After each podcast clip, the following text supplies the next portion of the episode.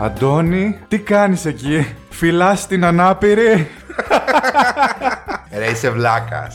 Είσαι βλάκας.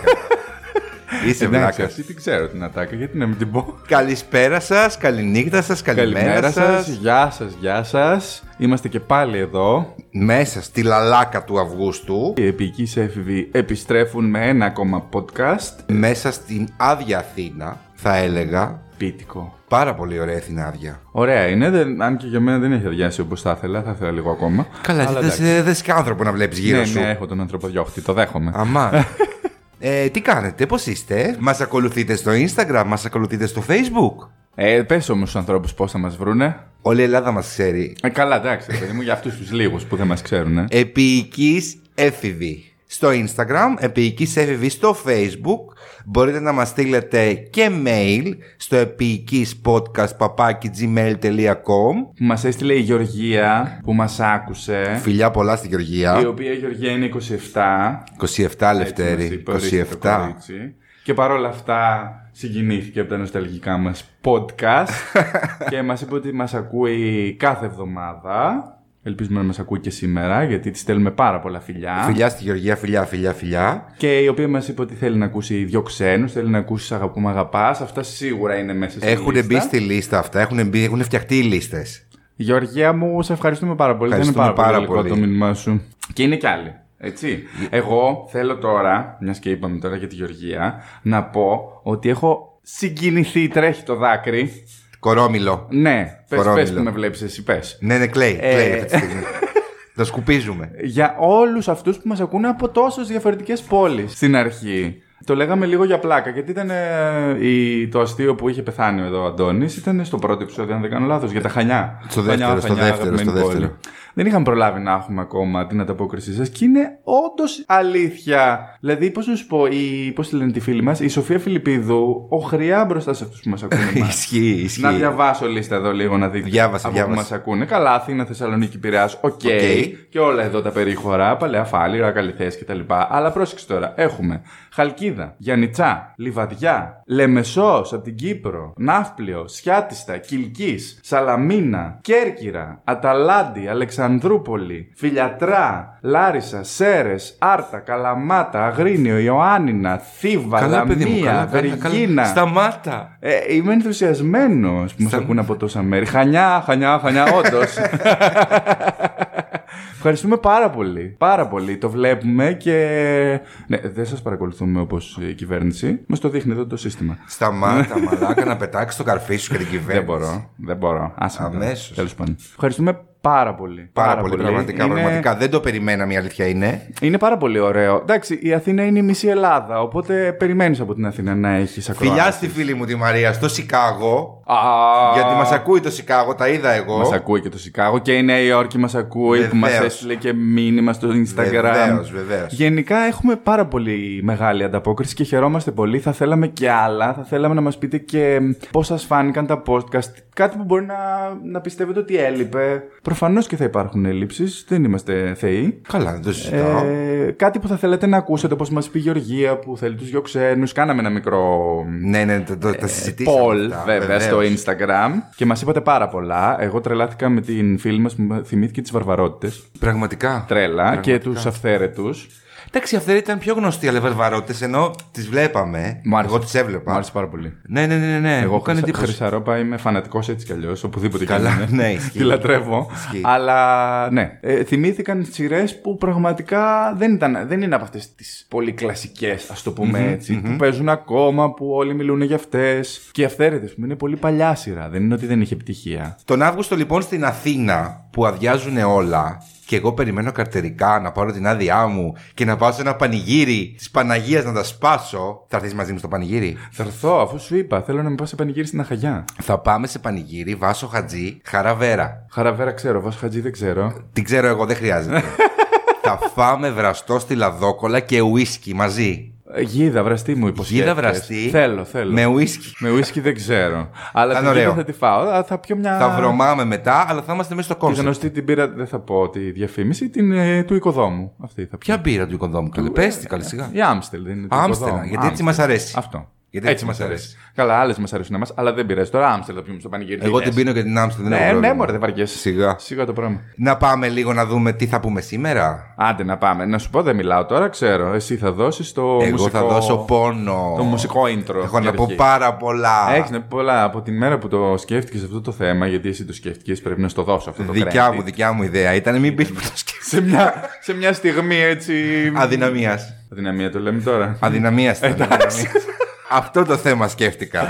Μπράβο. Ευχαριστώ. Ε, να σου ευχηθώ πολλές τέτοιες στιγμές αδυναμίας λοιπόν. Ευχαριστώ. Για να ε, έχεις ωραίες εμπνεύσεις. Ευχαριστώ, Λευτέρη μου. Πάμε να ακούσουμε το μουσικό θέμα.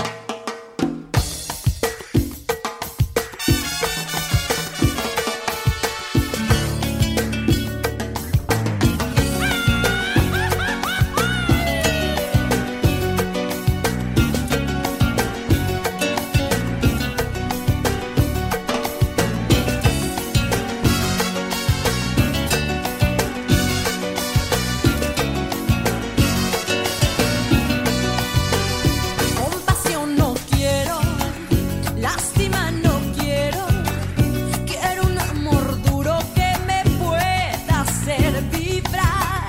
Tu sabor yo quiero, tu sudor yo quiero, quiero tu locura que me haga delirar.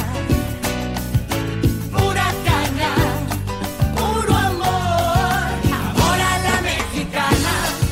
De cumbia, guapango y son Caballo, bota y sombrero Tequila, tabaco y ron Amor a la mexicana Caliente al ritmo del sol Despacio y luego me mata Un macho de corazón Amor a la mexicana De cumbia, guapango y son Caballo, bota y sombrero Tequila, tabaco y ron Amor a la mexicana Caliente el ritmo del sol Despacio y luego me mata Mi macho de corazón Amor a la mexicana Αμόρ Μεξικάνα. Πώς λέγεται. Αμόρα τα Μεξικάνα. Αλλά Μεξικάνα. Πολλά λέει αυτό το τραγούδι, πολλά λέει η κοπέλα αυτό το τραγούδι. Διαλέξαμε αυτό το τραγούδι λίγο για να. Γιατί εντάξει, είναι και τίτλος. Αμόρα αλλά Μεξικάνα. Η αγάπη αλλά Μεξικάνικα, Ναι, ξέρω εγώ. ναι, η αγάπη, αλλά Μεξικάνικα, ναι. Λέμε τώρα. Πούμε Εγώ τώρα, δεν είμαι θα μας βρεις σίγουρο. πάλι η Έλληνα. Ναι, αυτό είναι. Αυτό είναι. Εσύ αυτό ξέρει είναι. καλύτερα. Η Μεξικάνικη αγάπη. ας πούμε, Στο... Πώς αγαπάμε εμείς το Μεξικό. Ωραία. Ήταν ο τίτλος, μάλλον. Λοιπόν, η αλήθεια είναι ότι όταν, πριν το πω του Λευτέρη για το θέμα που θέλω να κάνουμε, δεν ήξερα αν πρέπει να το πω και την τράπηκα λίγο. Έλα μωρέ, αυτές οι σειρές ε, ήταν λίγο γλυκιά αμαρτία για όλους. Δεν νομίζω ότι υπάρχει κάποιος που δεν έχει δει, έστω και λίγο, έστω και να έχει μια εικόνα να θυμάται. Κοίτα να σου πω κάτι. Ε, πίστηκα περισσότερο όταν από το ψάξιμο που κάναμε είδα ότι ένας στους τρεις στον πλανήτη έχει δει Μαρία της γειτονιάς. Ένας στους τρεις, το Μαλάκα, ισχύει φαντάζεσαι, αυτό το δύο πράγμα. δισεκατομμύρια άνθρωποι έχουν παρακολουθήσει έστω και για ένα λεπτό, όπως λένε στην τηλεθέαση, Ιταλία. Ισχύει σε κάποια από αυτό τις το σειρές πράγμα. της. Ε, έτσι λένε, τώρα τι να σου πω, θα αμφισβητήσουμε εμείς τα δεδομένα και τα όχι, στοιχεία. καλέ. Όχι. Ποιοι είμαστε εμείς Ε, άλλοι. Έλατε. Άρα, βέβαια, αυτό μπορεί να είναι και ένας λόγος να συνειδητοποιήσουμε γιατί έχει φτάσει αυτός ο κόσμος εδώ που έχει φτάσει. Μα καλά, μεγάλη κουβέντα ανοίγεις. Ας μην το πάμε εκεί. Όχι, ας μην το πάμε καθόλου εκεί. Μιλάμε για τι τηλενουβέλες. Τηλενουβέλες τις μεξικάνικες που τις είδαμε και εμείς εδώ στην Ελλάδα μεταγλωτισμένες τη δεκαετία του 90 κυρίως. Κυρίως. Υπήρχαν και πριν, υπήρχαν και λίγο μετά, αλλά το μεγάλο μπαμ και ο μεγάλος χαμός και στην Ελλάδα και στο εξωτερικό. Αυτή τη φορά είχαμε συγχρονιστεί με το εξωτερικό. Έγινε το 1900 τη Περίεργο. δεκαετία του 90. Περίεργος, ναι, είμαστε σε λίγο, συνήθως λίγο πίσω σε αυτά. Ναι, ναι. Τουλάχιστον ε, σε θέματα που μας απασχολούν εμάς τη δεκαετία του 90. Αλλά οι συγκεκριμένες σειρές δεν είναι μόνο μεξικάνικες, κυρίως μεξικάνικες. Ήταν ε, Μεξικό και Βραζιλία είναι η top ε, παραγωγή τέτοιων σειρών. Αλλά είχαν όλες οι χώρες. Είχε Κολομβία, Βενεζουέλα, Πόρτο Ρίκο, Χιλή, Περού. Είχαν όλες αυτές οι χώρες κάποιες τέτοιες σειρές. Η μεγαλύτερη παραγωγή ε, και οι πιο διάσημες τέλος πάντων είναι από το Μεξικό. Μμμ. Θυμάμαι όμως τον παππού μου να λέει: Πάμε να δούμε το Βραζιλιάνικο. Τότε τα λέγαμε βραζιλιάνικα. ναι. Παρότι. Πιο πριν, νομίζω τα λέγαμε βραζιλιάνικα. Πριν το 90 λες. Ε, νομίζω πριν αυτό το μπαμ του, της Μαρίας της γειτονιάς. Δεν τα ξέρω, λέγαμε για κάποιο βραζιλιάνικα. λόγο ε, εγώ έχω στο μυαλό μου, ξέρω εγώ, α, τι λες, ρε παιδί μου, έβλεπες τέτοια βραζιλιάνικα. Στη λογική ότι έβλεπε αυτά τα μεταγλωτισμένα, ας πούμε. Γιατί ήταν τα μόνα που παίζανε μεταγλωτισμένα στην Ελλάδα εκείνη την περίοδο. Εντάξει, είχαμε μπει και λίγο στο κλίμα από νωρίς. Από μικρό σπίτι στο λιβάδι. Ακριβώς. Η πρώτη μεταγλωτισμένη, ή τουλάχιστον η πιο διάσημη. Δεν Ε, που τη βλέπαμε Που τέλος την πάντων. έβλεπαν πρώτα οι γονείς μας, ας πούμε, παιδιά Ναι, ρε, σχεδόν. εσύ. Ε, αυτό νομίζω κάπου το 70 άρχισε να παιζεται στην Ελλάδα. Ήταν το μικρό σπίτι στο λιβάδι, η οποία ήταν Αμερικάνικη σειρά. Για κάποιο λόγο ήρθε μεταγλωτισμένη, δεν έμαθε κανείς ποτέ γιατί. Τέλος πάντων, ήρθε μεταγλωτισμένη. Όχι να σου πω κάτι. Εγώ πιστεύω ότι κυρίως επειδή απευθυνόταν σε παιδάκια. Ήταν παιδική σειρά. Και συγκαταλεγόταν με κάποιο τρόπο στα παιδικά. Τουλάχιστον στην αρχή. Δεν ήταν παιδική. Μπορεί να λέω και βέβαια. βλακίες τώρα. Δεν Στην ξέρω. πραγματικότητα δεν ήταν παιδική, αλλά ναι, τη βλέπαμε μικρή. Δηλαδή, σε μικρή είμαστε- δηλαδή ηλικία. ήταν ε, τύπου. πε- ε, ε, έτσι το έχω στο μυαλό μου εγώ. Τέλος πάντων, ε, ήταν ε, όντως η πρώτη μεταγλωτισμένη που μαθαμε Ε, και η μοναδική ίσως που δεν ήταν ε, είτε στα Μεξικάνικα, είτε στα, είτε στα Ισπανικά, είτε στα Βραζιλιάνικα. Στα αγγλικά. Ήταν στα αγγλικά, αλλά ήταν μεταγλωτισμένη. Και για να πω εδώ, μιας και είπες ΕΡΤ, επειδή συνηθίζουμε να κατηγορούμε την ιδιωτική τηλεόραση και δικαίως πολλές φορές για τα προγράμματα που παρουσιαζει η ΕΡΤ ήταν πρωτοπόρος στις τηλενουβέλες και έχει βάλει τις περισσότερες τηλενουβέλες από οποιοδήποτε άλλο κανάλι. Αλήθεια. Βεβαίως. Ήδη από το 1980, από τη δεκαετία του 80 και τη δεκαετία του 90 έπαιζε κυρίως στι εφηβικές που λέγαμε, θυμάσαι, στου ατρόμητου, στο Τσικιτίτας και τα Εντάξει, λοιπά. ατρόμη, δεν είναι τουλενουβέλα. Εντάσσεται στο πρόγραμμα αυτό σε επίπεδο εφηβικό. ας πούμε. Τι είναι, ρε παιδί μου, ναι. Ναι, οκ, αλλά, ε, ε, θεωρείται τηλενουβέλα. Δεν το ήταν- διάβασα δηλαδή. Αλήθεια. Αν- ανήκει στη λίστα αυτή. Γιατί η τηλενουβέλα είναι πάρα πολύ μεγάλο είδος και μέσα έχει ε, νάρκο τηλενουβέλα, millennial νουβέλα, θα τα πούμε μετά αναλυτικά. Έχει νουβέλες που είναι κλασικές, νουβέλες που είναι dark, νουβέλες που είναι αστυνομικές. Έγινε... Άνοιξε πάρα πολύ γιατί ήταν... είχε οκ. πολύ μεγάλη επιτυχία. Να κάνουμε όμως μια πρω- πρώτα μια ιστορική αναδρομή. Τώρα πρώτο μάθημα ιστορία. Πρώτη ώρα ήταν γλώσσα-γλώσσα. δύο Γλώσσα ώρες. γλώσσα, ναι. Αλλά τώρα δεν είναι μεταγλωτισμένο, οπότε δεν χρειάζεται. Βρήκα πάρα πολύ ωραίες πληροφορίες και είμαι πολύ χαρούμενος να τις μοιραστώ με Για τους πες. φίλους μας. Ε, οι τηλενουβέλες, λοιπόν, διαφοροποιούνται από τις σαπουνόπερες που όλοι γνωρίζουμε, τύπου Λάμψη και βέβαια τα αμερικάνικα αντίστοιχα, ε, Τόλμη και Γοητεία και Αντίθεσα Νιάτα και τέτοια, α, σ- από το γεγονός κυρίως ότι είναι από τη Λατινική Αμερική και ότι δεν έχουν τόσο μεγάλη διάρκεια. Δηλαδή, αν παρατηρήσετε όλες αυτές τις τηλενουβέλες, διαρκούσαν ε, μία σεζόν, μία μισή σεζόν, παρότι παίζονταν καθημερινά και αυτές. Ενώ οι σειρές αυτές οι μεγάλες τη σαπουνόπερες μπορεί να παίζουν και 30 χρόνια. Ναι. Τόλμη και γοητεία, καλή ώρα. Λοιπόν, η τηλενουβέλα ξεκίνησε στην πραγματικότητα από το ραδιόφωνο. Όπου λεγόταν ραδιονουβέλα. Όπως είχαμε εμείς εδώ πέρα το θέατρο της Δευτέρας. Ε, σ- μου θύμισε και εμένα πολύ αυτό. Το ραδιοφωνικό θέατρο, ας πούμε. Ακριβώς, μου θύμισε αυτή τη λογική. Αν και έχω την αίσθηση ότι στην Ελλάδα ε, μεταδίδονταν περισσότερο κλασικά έργα στο θέατρο της Δευτέρας. Ναι, οκ, είναι ισχύει, ισχύει. Αλλά τέλος πάντων ήταν σε αυτή τη λογική. Ε, οι ραδιονουβέλες ξεκίνησαν το 1930, παρακαλώ. Είχαν διάρκεια 15 λεπτά στην αρχή, στη συνέχεια έγιναν μισάωρε και 20 χρόνια αργότερα, ε, το 1950, όταν η τηλεόραση έφτασε στις χώρες της Λατινικής Αμερικής, ξεκίνησαν στην ίδια λογική οι τηλενουβέλε. Οι τηλενουβέλες είχαν ένα πολύ συγκεκριμένο κόνσεπτ, το οποίο ήταν ε, το παραμύθι. Ε, στην πραγματικότητα αυτό που διαβάζω είναι ότι ήταν όλες επηρεασμένες από το παραμύθι της Ταχτοπούτας. Η φτωχιά κοπελίτσα η οποία ε, γνωρίζει τον πλούσιο και έχει τα προβλήματα που έχει η φτωχιά απέναντι Η στον φτωχιά. πάμπλο. το Καθόλου μεσημικοτέο. πατριαρχικό. Καθόλου, καθόλου. Μαλάκα, έλεος. Ε, σκέψου το ότι ήταν κάπως όπως ήταν οι δικές μας οι ταινίες, οι δραματικές του 50 και του 60, τύπου Ξανθόπουλος. Δεν έχω δει ποτέ. Ε, δεν έχεις δει τίποτα. Ε, μ, μισή. Την Οδύσσια ενός ξεριζωμένου που Όχι, κυνηγάει- ρε, εσύ. Θα ήθελα να δω όμως, δεν το λέω και καλά. Παλεύει με αρκούδα σε αυτή. Θα- α, τι αρκούδα κανονική. Ε, είναι ένας άνθρωπος ντυμένος αρκούδα. Αλήθεια. Αλήθεια, ναι. Πρέπει να δω. Πρέπει να δω. Υπερπαραγωγή. Δεν έχω δει, αλήθεια δεν έχω δει. Νομίζω ολόκληρη. δεν- Α, έχω δει μία που είναι γυρισμένη στην άφπακτο. Έγχρωμη. Καθόλου τοπικιστής και εσύ. Καθόλου, καθόλου. Είναι γυρισμένη στην άφπακτο και υποτίθεται ότι την άφπακτο είναι νησί. Τοιν. και βγαίνει ο Ξανθόπουλος το παλικάρι και θαλασσοπνίγεται. Τέλος πάντων. Στην άφπακτο. Στην άφπακτο, ναι. Μέχρι να περάσει απέναντι στην Πάτρα. Ε, λένε ότι είναι νησί, ρε παιδί μου. Εντάξει, το κάνουν ότι είναι νησί. Ε, Τέλος πάντων, πάμε πίσω στη Λατινική Αμερική. Βεβαίως. Φεύγουμε από την άφπακτο. Στο καλό. Ε, Οι τηλενοβέλες ήταν ε, μ, ένα προϊόν που απευθυνόταν κυρίως στις ε, γυναίκες, στις νοικοκυρές, στις μικρομεσαίες τάξεις που παρακολουθούσαν αυτά τα ρομάντζα τέλος πάντων. Δίπερ. Ε, ναι, ναι, ήταν σε αυτή τη λογική. Πολύ αργότερα έγινε λίγο πιο πιπεράτο, έβαλε μέσα ε, ραδιουργίες, μηχανογραφίες, Ω, αυτά, ω, αυτά που έβλεπες εσύ μετά στις Ω, Τρεις ω, Μαρίες. ω, ω, Έχεις να πεις πολλά. Έχω να πω πολλά.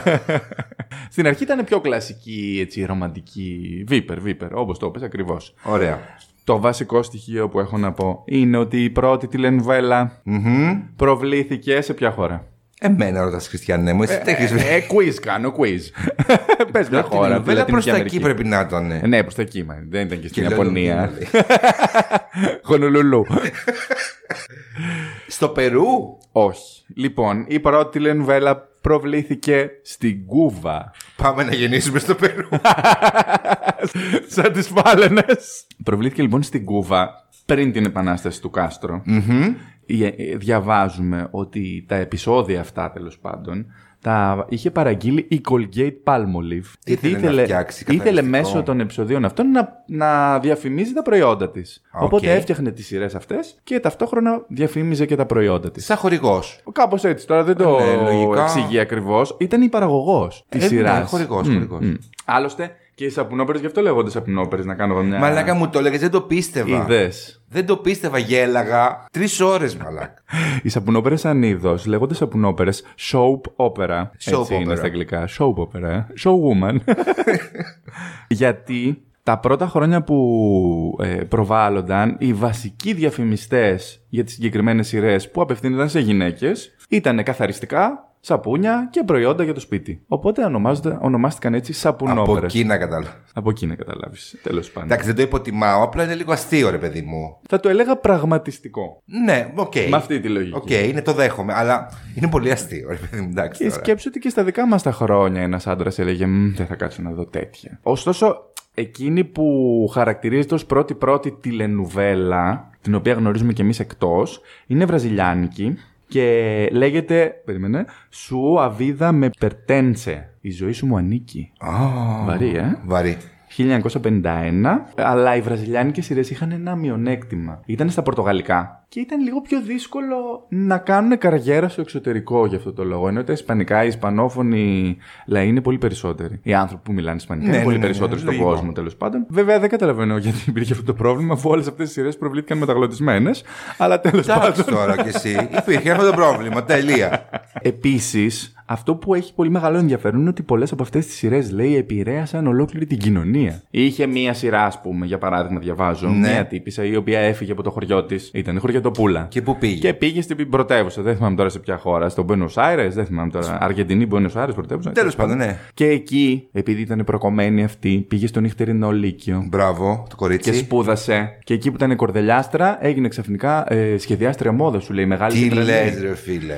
Και την περίοδο εκείνη διαβάζω ότι υπήρχαν ε, αυξήσεις στις εγγραφές στα νυχτερινά λύκεια από ανθρώπους που θέλανε να πάνε να μορφωθούν γιατί είδαν αυτή τη σειρά και σου λέει Να, έτσι μπορείς να πας μπροστά. Εντάξει, αυτό είναι καλό. Καλό, ναι. Είχε πάρα πολλά καλό. τέτοια. Δηλαδή, λένε ότι οι τηλενουβέλε, ειδικά την περίοδο 50, 60, 70, επηρέασαν πάρα πολύ με αυτόν τον τρόπο. Τις κοινωνίες εκεί, έτσι. Ναι, οκ.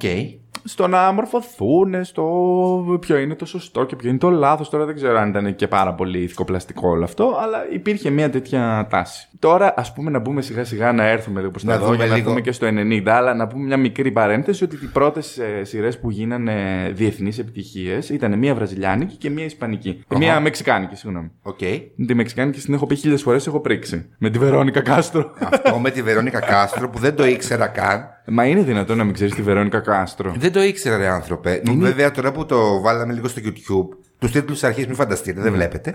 Ε, Ντροπή. Κάτι μ- μ- μπορεί να μου θύμισε. Προφανώς το βλέπε κάποια γιαγιά μου, κάποιο παππούς μου. Και έτσι. Γιατί θυμάμαι τον παππού μου, ξαναλέω. που έλεγε Πάμε να βρούμε το βραζιλιάνικο. Ε, είδες. Δεν ήξερε, δεν Μεξικάνα ήταν αυτή, αλλά δεν πειράζει. δεν έχει Εντάξει, σημασία. ρε, όλα, η Σάδα. Το πρώτο λοιπόν που βγήκε στο εξωτερικό ήταν η Ιζαούρα η σκλάβα. Κοροϊδεύεις τώρα εσύ. ε. Μαλάκα, ναι. Αυτή ήταν η σκλάβα, σου λέει στις φοιτίες καφέ. Α, Ναι. και Αυτό ήταν από τη Βραζιλία λοιπόν και ήταν εποχής.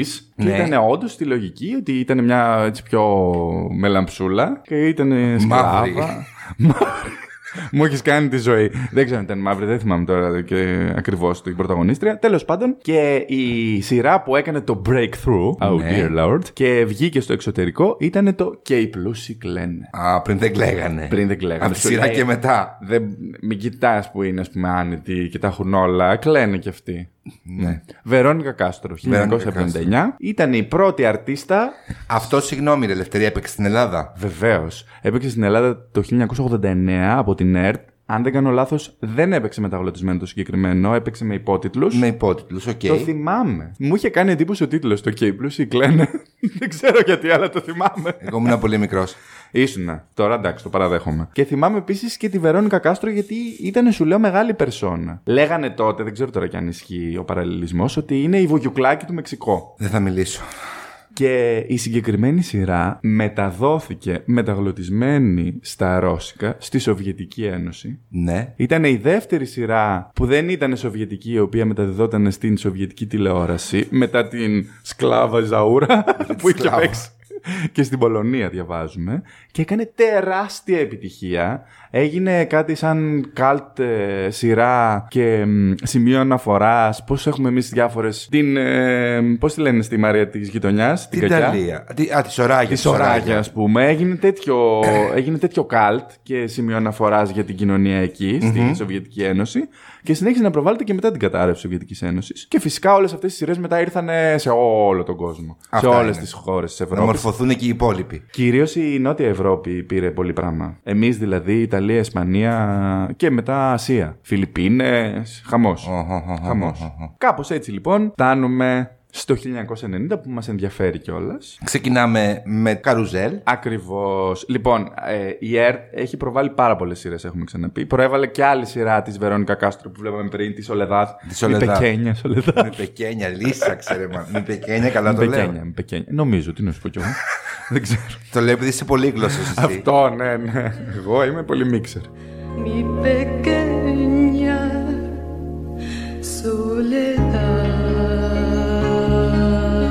soledad.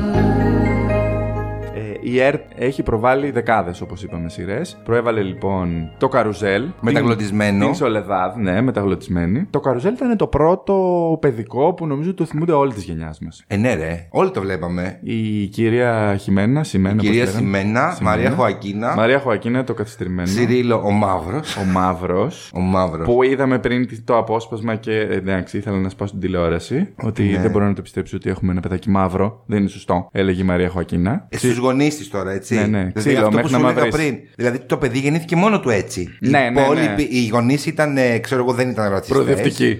Αλλά το παιδί για κάποιο λόγο γεννήθηκε ρα, ρα- ρατσίστρια. Ναι, και της έδωσε το παράδειγμα με τα τριαντάφυλλα. Το άσπρο και το κόκκινο. Και τα δύο τριαντάφυλλα είναι, απλά έχουν άλλο χρώμα. Ό,τι να είναι. Σιρίλο, τον οποίο ε, τον φωνάζανε οι συμμαθητές του στο δημοτικό τώρα, λέμε έτσι, Δευτέρα Δημοτικού, σοκολάτα. Πολύ ωραίο. Δηλαδή, πραγματικά ήταν ένα εκπαιδευτικό σύριαλ που έπρεπε να το βλέπουμε. ναι, ναι, ναι. Αλλά είχε πολύ μεγάλη επιτυχία. Εγώ νομίζω ότι το βλέπανε όλοι τότε. Ναι, μωρέ. Καλά, εντάξει, ρε Σιλευτέρη μου, άλλες εποχές δεν καταλαβαίναμε. Δηλαδή, δε- άκουγες αυτό το σχόλιο και σου παίρναγε ντούκου. Το παίρναγες ντούκου ναι, τότε. ναι, ήταν άλλη εποχή. Άλλη εποχή. Άλλη εποχή έχουν περάσει και 30 χρόνια. Κάτσε τώρα. Δεν είναι και λίγα. Χωρίς να δικαιολογείται απόλυτα, αλλά ήταν λίγο χοντροκομμένο. ρε παιδί μου, ναι. Ήταν χοντροκομμένο τώρα, πώς να το κάνουμε. Μπαίνοντας λοιπόν στη δεκαετία του 90, τόσο στην Ελλάδα όσο και στο εξωτερικό, σημειώθηκε το φαινόμενο φρενίτιδα της τηλενουβέλας. και νομίζω ότι θα- εδώ σε δίνω, το παίρνεις πάνω σου, γιατί θα περάσουμε στο κεφάλαιο Οι Τρεις Μαρίες. Τρεις Μαρίες. Για, έλα, δώσε- δώσε πόνο. Λοιπόν, Εδώ θα ξεκινήσω εγώ με τη Βασίλισσα της Λενουβέλλα. Ποια είναι η Βασίλισσα της τηλενουβέλας. Ιταλία. Επίσημος τίτλος, παιδιά της, τον έχουν δώσει, δεν το λέμε εμείς. Δεν το λέμε εμείς τώρα εμείς εδώ πέρα από την Καλιθέα. Όχι, όχι, όχι. Το, Το λέει έχουν όλος ο πει κόσμος. Καν και καν.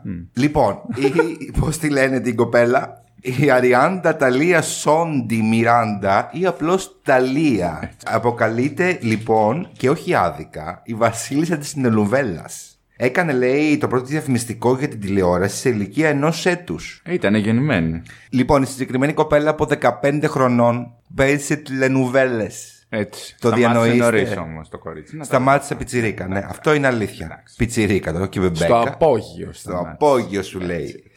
Λοιπόν, ακολούθησε ένας ακόμα ρόλος και ξεκινάει η τριλογία «Οι τρεις Μαρίες». Έκλαψα όταν έμαθα ότι υπάρχει αυτό το πράγμα. ναι ρε. Ναι. Τα τρία σύριαλ που έχει παίξει η Ιταλία, στα οποία ονομαζόταν σε όλα Μαρία, σωστά. Ναι, Και τα οποία έφτιαξαν αυτό που λέμε φερενίτιδα της τηλενουβέλας. ακριβώς. Το πρώτο σύρια λοιπόν που πρωταγωνίστρισε η Ιταλία λεγόταν Μαρία Μερσέντες το 1992.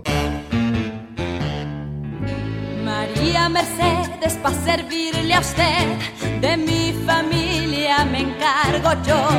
Mi madre nos abandonó porque mi padre jamás cumplió. Έχει σχέση με το αυτοκίνητο. Τι λες Χριστιανέ μου, τι λες Χριστιανέ μου. Προφανώς κάποιο όνομα ήταν. Α, οκ. Δεν ξέρω γιατί τη σειρά δεν την έχω δει. Δεν έπαιξε αυτή εδώ Έπαιξε στην, Ελλάδα. Κύπρο. Μμ. Έπαιξε στην Κύπρο. Γι' αυτό υπάρχει και ένα μόνο επεισόδιο στο YouTube, το πρώτο επεισόδιο. Με... Σπάνιο. Σπάνιο. Στιγμιότυπο. Η δεύτερη σειρά λοιπόν από την τριλογία που προαναφέραμε ε, ήταν η Μαριμάρ.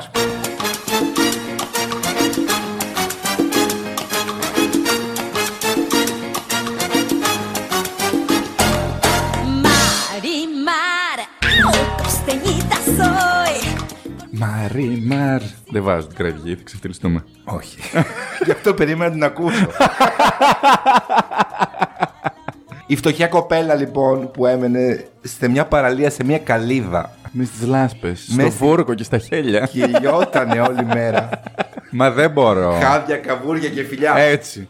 Πώς την έβλεπες αυτή τη σειρά τώρα, πραγματικά. Είχα ξεκι... Να σου πω, αυτή έπαιξε καταρχάς εδώ το 96, αν δεν απατώμε. Κάπου εκεί. Δύο χρόνια μετά, το 94 βγήκε. Εκεί περίπου έπαιξε. Και ξεκίνησα να τη βλέπω. Ε, την έβλεπε η γιαγιά μου βασικά, ρε παιδί μου. Και πήγαινα εγώ τα απογεύματα στη γιαγιά μου. Νομίζω ήταν και καλοκαίρι, νομίζω. Που είχε Που ξεκινήσει. ξεκίνησε. Ναι, ναι, ναι. Και χαζεύαμε και μετά το story με κόλλησε. Κοίταξε να δεις. Εγώ επειδή ξεκίνησα να το βλέπω, το λέγαμε και πριν που κάνουμε πάντα ένα meeting πριν. και Βέβαια. συζητάμε το τι- θέμα. ε. Να μην σοβαρή δουλειά. Είμαστε επαγγελματίες. ε, ξεχυλίζει ο επαγγελματισμό. Ε, εγώ αυτό που σου είπα είναι ότι στο πρώτο λεπτό που είδα ότι μιλάει το σκυλί, το άλλαξα. Εκεί δεν άντεξα, δηλαδή πραγματικά. Πόσο να αντέξω. Τη μίλαγε εκείνο το σκυλί, πώς το λέγανε εκείνο. το Φλουόζο. σκυλί? Ο φλουόζο, ναι. Εντάξει, ήταν ρε παιδί μου κάτι, ξέρω εγώ. Πώς λέγαμε για το ρετυρέ ότι ήταν cult. Αυτό. Πάντως, θυμάμαι ότι όλοι το βλέπανε. Θυμάμαι ότι είχε κάνει χαμό. Θυμάμαι το τραγούδι, γιατί ήταν ωραίο. Νομίζω παίζανε και στα ραδιόφωνα κάποια στιγμή. Ναι, ισχύει. Και επίσης, τώρα που μου είπε λίγο το story, από τα άλλα που έπαιξε αυτή η Ιταλία, αυτό μου άρεσε πιο πολύ γιατί ήταν λίγο beach. Είχε στο πολύ, τέλος. είχε πολύ ίντριγκα. Είχε ίντριγκα. Είχε πολύ, όλες αυτές είχαν ίντριγκα, αλλά της Μαριμάρη είχε πάρα πολύ ίντριγκα. Και ήταν το καλό ότι η πρωταγωνίστρια. το καλό για μένα, έτσι. Ότι η πρωταγωνίστρια έγινε μπιτσόνα μετά, δηλαδή τους εκδικήθηκε. Η όλους. πρωταγωνίστρια τους γάμισε τα πρέκια.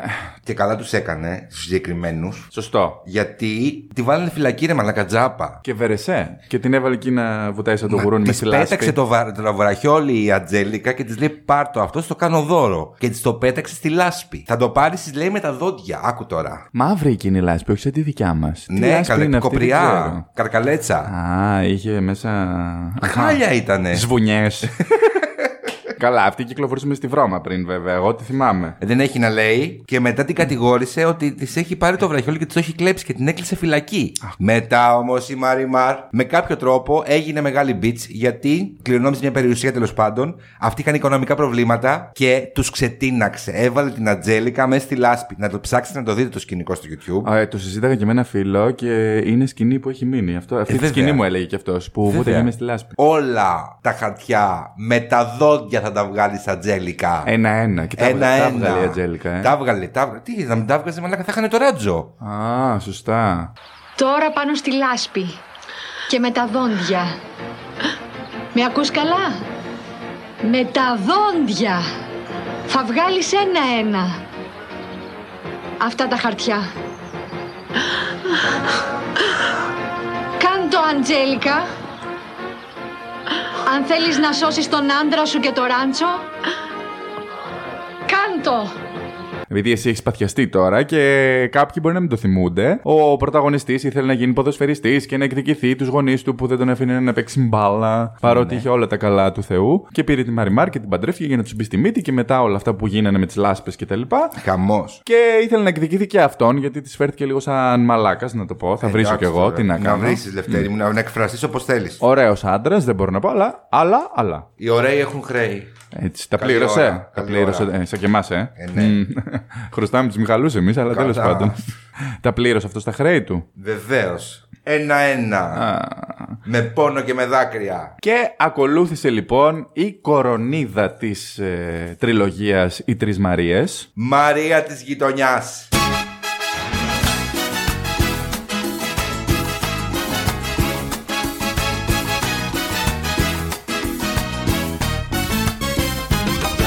y a mucha honra.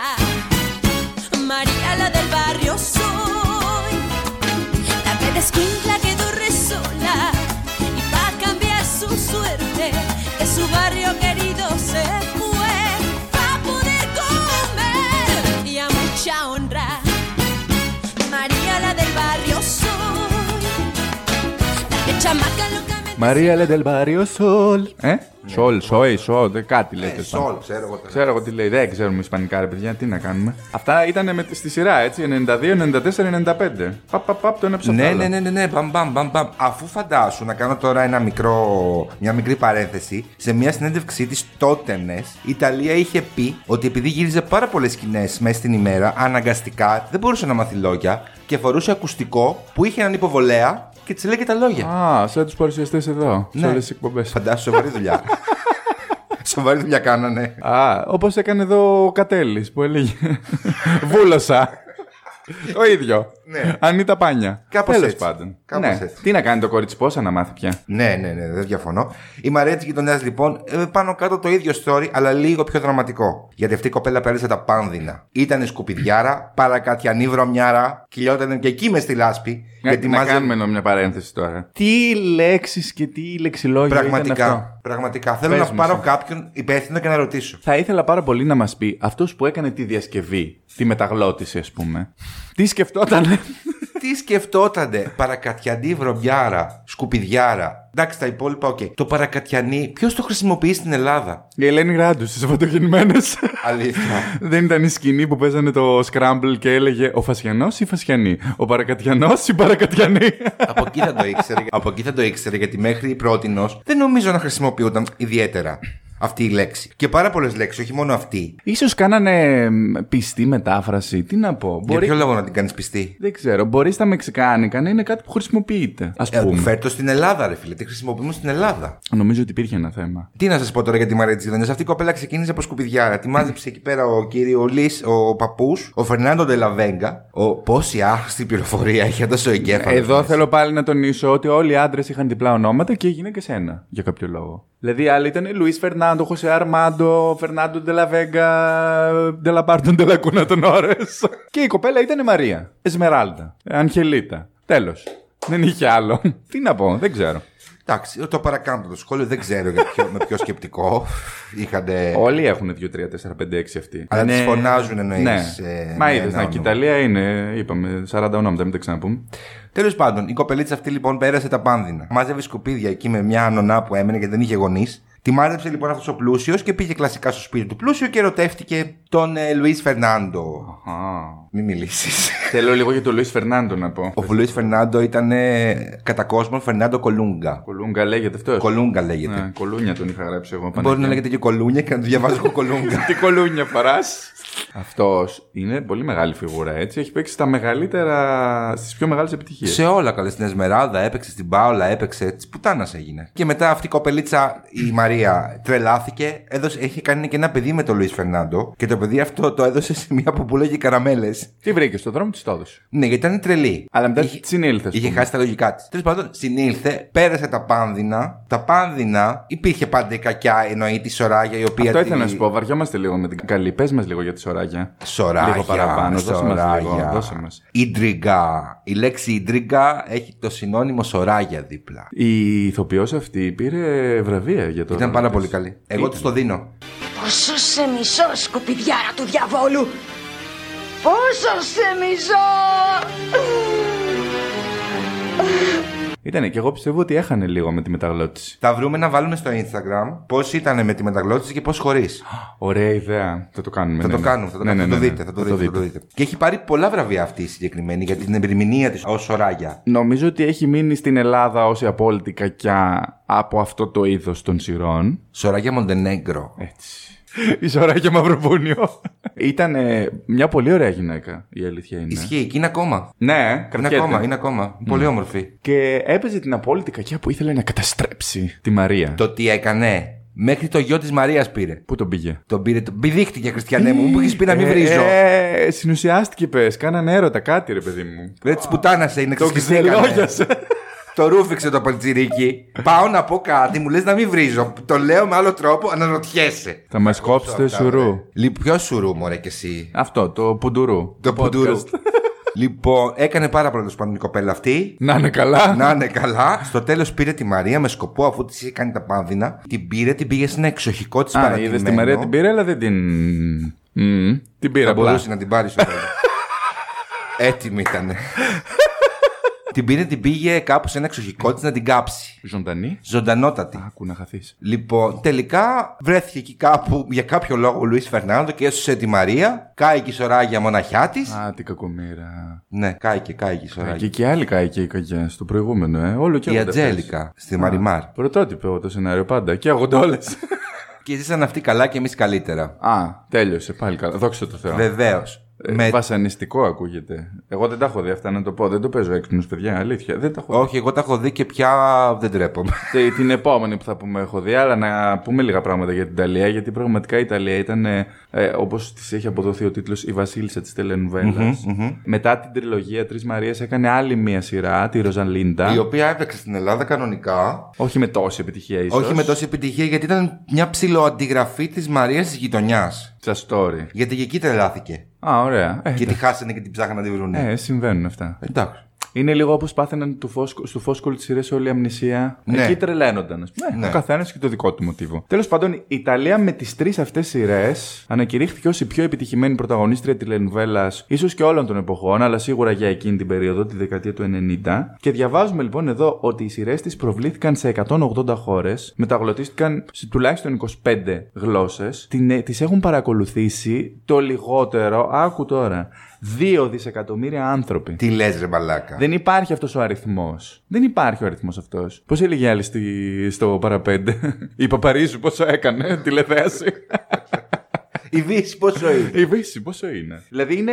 Τώρα αν έχουμε ας πούμε 7-7,5 δισεκατομμύρια πληθυσμό. Ε, Είναι πάρα πολύ. Είναι σχεδόν ένας στους τρει ανθρώπους που ζουν πάνω σε αυτόν τον πλανήτη. Έχει κάτσει και έχει δει Ιταλία, το διανοείσαι. Τεράστια επιτυχία. Είναι τεράστια η επιτυχία. Τεράστια επιτυχία. Η Ιταλία όμως, επειδή ήταν ε, και τραγουδίστρια και μάλλον ήθελε πιο πολύ να ασχοληθεί με αυτο ε, μετά τη Ροζαλίντα σταμάτησε. Δεν, έκανε και κάτι ταινίες οι οποίες δεν είχαν καμία επιτυχία. Η μία αλήθεια είναι. ταινία της- Κινηματογράφο. Η μία της ταινία λεγόταν Μάμπο Καφέ. Δεν το έχω δει ποτέ μου, το διάβασα τώρα. Είχε σχέση με καφέ. Χόρευε μάμπο και έπινε καφέ. Μπορεί να είχε καμιά καφετέρια. Αυτό. Να Ε, δει δεν τι είχαν ιδέα. όμως επιτυχία οι ταινίες καθόλου. Δηλαδή, σε σύγκριση με τις τηλεοπτικές σειρές, ε, δεν είχαν καθόλου επιτυχία. Στο τραγούδι πήγε πάρα πολύ καλά. ναι. Ε, θεωρείται μία από τις πιο επιτυχημένες λατίνες star. Έχει πουλήσει 25 εκατομμύρια δίσκους, το οποίο δεν το λες και λίγο, παγκοσμίως. Ε, όχι. Και η Ιταλία είναι πραγματικά ένα φαινόμενο που έχει συνδεθεί άρρηκτα με την φρενίτιδα της τελενουβέλας που σημειώθηκε τη δεκαετία του 90. Θυμάσαι τότε που είχε έρθει στην Ελλάδα. Δεν το θυμάμαι καθόλου. Αλήθεια. Χαμπός είχε γίνει. Αυτή έχει δηλώσει, γιατί έχει γράψει και την αυτοβιογραφία της, σε παρακαλώ. Αλίμονο. Είχε γίνει ο μεγαλύτερος χαμός στο εξωτερικό, είχε γίνει στις Φιλιππίνες. Φαντάζομαι ότι αυτή έχει τραγουδήσει και στα Φιλιππινέζικα. Τόσο μεγάλη επιτυχία είχε εκεί. Όταν Άντε λοιπόν. ρε. Έχει τραγουδήσει σε πόσες γλώσσες. Πορτογαλικά, Αγγλικά, Γαλλικά, Φιλιππινέζικα και φυσικά ε, Ισπανικά, Μεξικάνικα. Όλες αυτές τις γλώσσες μιλάει. Ε, δεν νομίζω μωρέ. Πώς ήταν η Σελντιόν που τραγούδια αγγλικά και δεν ήξερε γρή. Σωστά. Στην αρχή, κάπως έτσι. Πώς ήταν η γαρμπή που τραγούδισε τελικά.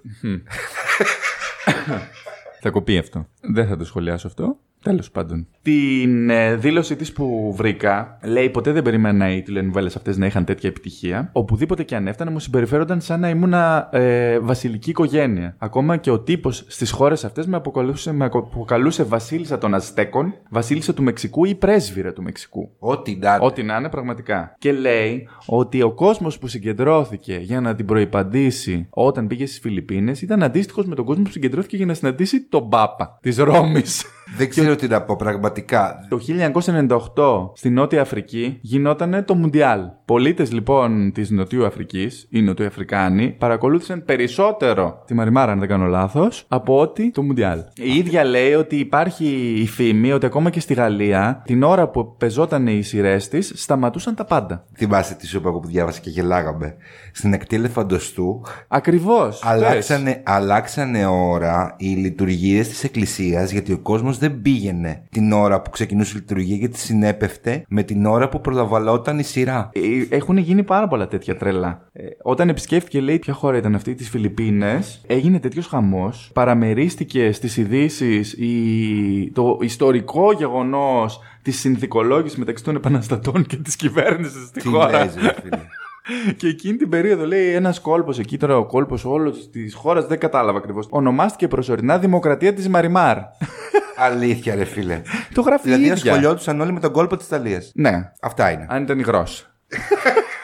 Τέλος πάντων. Ε, νομίζω ότι είναι η ώρα να περάσουμε σε επόμενες στάρ και σειρές, ετσι Να πάμε στην Αταλία Ορέιρο που ήταν ταυτόχρονα. Να πάμε, αν και εγώ δεν έχω, τερα... δεν έχω μεγάλη άποψη. Δεν το Ήταν βλέπω. λίγο σαν να είναι το αντίπαλον δέος, αν και δεν έκανε τόσες μεγάλες, τόσες πολλές σειρές που να Αυτή ήταν επιτυχία. μελαχρινή, Μελαχρινή και αυτή η τραγουδίστρια παράλληλα έβγαζε και δίσκους. ομορφούλα. Ομορφούλα, άλλο στυλ. Άλλο στυλ, άλλο στυλ. Ε, Πιο ευρωπαϊκό νομίζω. Από τα, απ' τα Ναι, έτσι νομίζω χρώματα εγώ, μάλλον. έτσι νομίζω δεν εγώ. ξέρω. Και Μπορεί πιο, να- pop, και πιο pop τα τραγούδια της κάπως. Ναι, ναι, ναι. Juraría que no sé bien lo que quiero, pero sé que moriría si me quedo en la mitad. Por eso vuelo a otro sendero para conocer el mundo de verdad. Aún no es tarde, pero así me estoy sintiendo. Y aparecen tantos miedos que no me dejan pensar. Y tengo sueños de amores nuevos y me cuesta imaginar lo que vendrá. Cambio dolor por libertad. Cambio heridas por un sueño que me ayude a continuar. Cambio dolor, felicidad. Que la suerte sea suerte y no algo que no he de alcanzar. Ε, μιλάμε για την Αταλία Ορέιρο.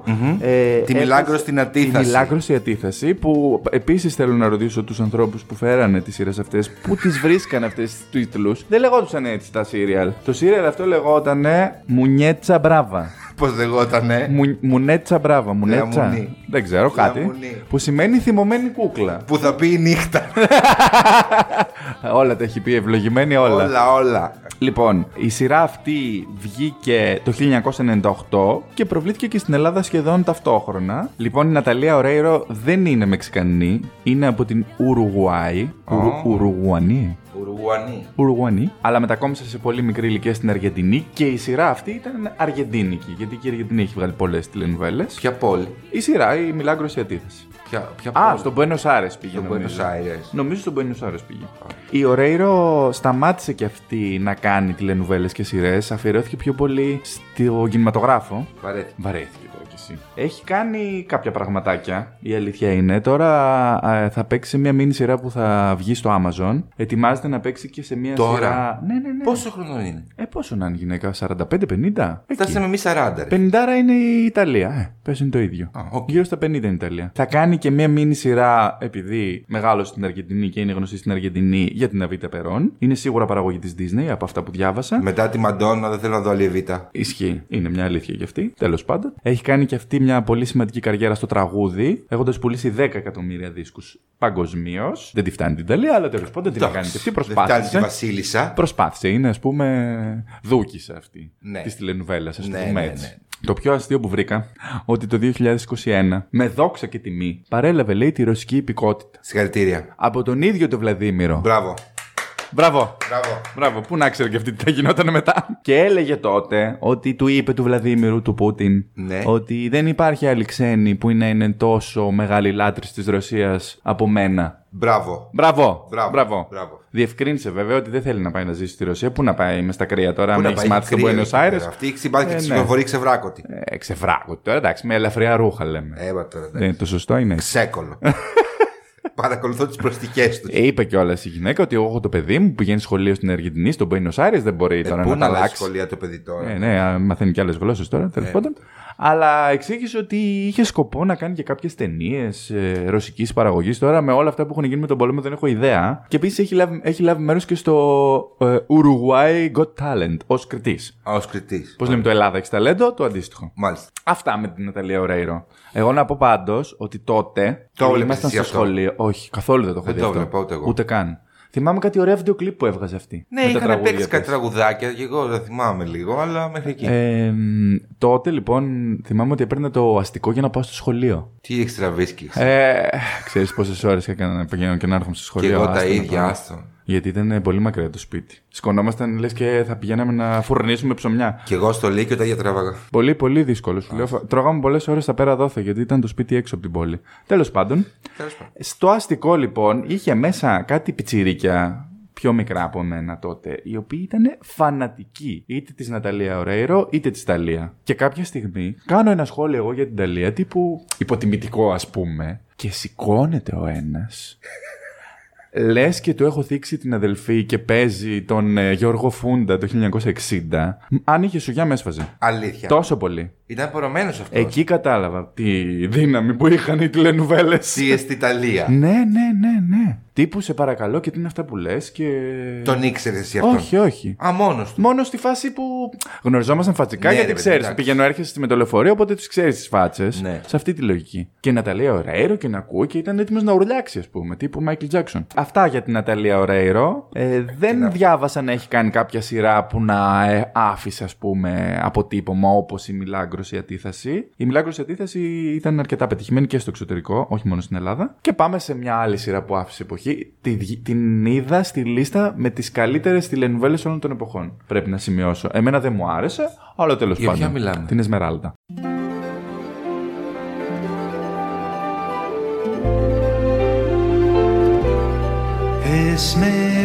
Esmeralda, en tus ojos, la noche y el día uno son. Esmeralda, flor del campo, me ves con la luz del corazón. Έχει κάνει χαμό όμως τότε. Και είχε έρθει και αυτή εδώ επίσης. Είχε πάει σε μια επίδειξη του Κοστέτσου, αν δεν κάνω λάθος. Άντε, Την ρε. κυνηγάγανε οι παπαράτσι, να γίνεται χαμός. Λες και είχε έρθει Μαντόνα, χαμός. Βασίλειος. Χαμός, χαμός. Η Λετήσια Καλτερών, πρωταγωνίστρια. Ωραία κοπέλα. Ωραία. Ωραία κοπέλα. Και, και αυτή διαφορετικό στυλ από αυτό που είχαμε σαν εικόνα από τα μεξικάνικα. Άλλη ομορφιά. Μμ. Άλλη ομορφιά. Πιο όρημη, θα το έλεγα. Και εδώ παίζει ο φίλος μας, ο. Πώς τον είπαμε το φίλο μας. Φερνάντο Κολούγκα. ο Κολούγκα. Είναι πάλι εδώ ο αγαπητικός. Τώρα που το ψάχναμε πριν, γιατί λέμε να δούμε λίγο το story, τι γίνεται, είδαμε ότι αυτή ήταν ε, ευγενικής καταγωγής. Αυτή θα σου το πω εγώ που Για το πες, θυμάμαι. πες, πες, που με εξήγησε το λίγο. Μέσα σε μία νύχτα, σε μία καταιγίδα. Αυτό που είχε καταγγείλει, τι σχέση έχει με τις γέννε, δεν το κατάλαβα, αλλά τέλος πάντων. Ήταν έκλαιγε ο Θεός. Μέσα σε αυτή την καταιγίδα, λοιπόν, δύο μάνες σφάδαζαν στους πόνους γιατί γεννούσαν. Η μία- Κυλοπονούσαν. Μπράβο. Η μία ήταν η πλούσια και η άλλη ήταν μια φτωχιά. Πρωτότυπο. Τη η φτωχιά, λοιπόν, στη γέννα πέθανε. Α, τη δόλια. Και γέννησε ένα αγοράκι. Υγιέστατο. Υγιέστατο. Πόσα κιλά. Τρισήμιση. Από την άλλη μεριά γεννούσε η αρχόντισσα του χωριού. Αχα. της οποίας ο άντρας ήθελε οπωσδήποτε να κάνει αγόρι. Για κάποιο λόγο δικό του. Ναι, και το διάδοχο, βρε, αδερφέ. Να κυκλο- κληρονομήσει την ε, περιουσία. Ε, έτσι τώρα. Και αφού ήθελε οπωσδήποτε αγόρι, όπως καταλαβαίνεις, επειδή το παιδάκι, το αγόρι που γεννήθηκε από τη φτωχιά δεν είχε μάνα, ήταν αγόρι, το άλλαξαν με το κορίτσι που γέννησε η πλούσια κυρία. Ω, θέλω να μου πεις πώς κατάλαβαν ότι το κορίτσι που γεννήθηκε ήταν τυφλό. Γιατί πραγματικά θα τρελαθώ. Είχαν ένα σταυρουδάκι, το οποίο του το κούνησαν πάνω από τα μάτια Και δεν έκανε τίποτα αυτό. και τα μάτια δεν αντιδρούσαν. Α, στο νεογέννητο τώρα Στο λέμε, που νεογέννητο. δεν βλέπει Χριστό, ας πούμε, έτσι Ναι. κι αλλιώς. Συγγνώμη κιόλας που Και μιλάω. κατάλαβαν έτσι. ότι το κοριτσάκι αυτό είναι τυφλό. Η Εσμεράδα λοιπόν είναι η τυφλή πρωταγωνίστρια. Τη θυμάστε εκεί που έτρεχε στους αγρούς και λέγαμε κι εμεί πώς τρέχει αυτή η χριστιανή. Είχε στους μεγαλώσει αγρούς». εκεί σε αυτά τα μέρη και ήξερε καλά τους Τα δρόμου. Ε, ήξερε όλα. Τέλος πάντων, ερωτεύτηκε το αγόρι αυτό που έγινε ε, από σπόντα άρχοντας. Ακριβώς και, Και γίνεται τι- το Πάει σύστημα. λέγοντας. Εγώ ξέρω περισσότερο την Ελενάλντα, έχω να σου πω. Τι μαλάκας είσαι. Ο Φερνάντο Τελαπάρτον Τελακούνα των Ωρε. ήταν πολύ πετυχημένο εκείνο το επεισόδιο. Ναι, ήταν ωραίο, ήταν Κωνσταντίνου ωραίο. και Ελένη. Πάρα πολύ πετυχημένο. Δεν έχω πολλά να πω για αυτή την κυρία. Το βλέπα στην αρχή, αλλά κάποια στιγμή με κούρασε και το άφησα. Ε, η συγκεκριμένη διαβάζουμε ότι σταμάτησε για περίπου 8 χρόνια να ασχολείται γενικότερα με τις showbiz γιατί ήθελε λέει να ασχοληθεί με τα παιδιά της και μάλιστα διάβασα στο Wikipedia ότι ένα από αυτά έχει διαγνωστεί με σύνδρομο Down Ω, οπότε κρίμα. προφανώς δυσκολεύτηκε η γυναίκα αρκετά ε, είδα φωτογραφίες της τώρα είναι γλυκούλα έχει όμως αφρατέψει κάπως αυτά για την Εσμεράλδα και θέλω να πάμε τώρα στο αγαπημένο μου θέμα Για πες. από όλα αυτά που έχουμε δει μέχρι τώρα, εκτός από το και οι πλούσιοι κλαίνε, που στο έχω κάνει κατάπλασμα τόσες μέρες, Λύσακε με το την Παολίνα. αγαπημένο μου είναι η σφετερίστρια. Cautivadora, esperando por tu amor. Cautivadora, me haces daño, corazón. Descúbreme, recuérdame la usurpadora.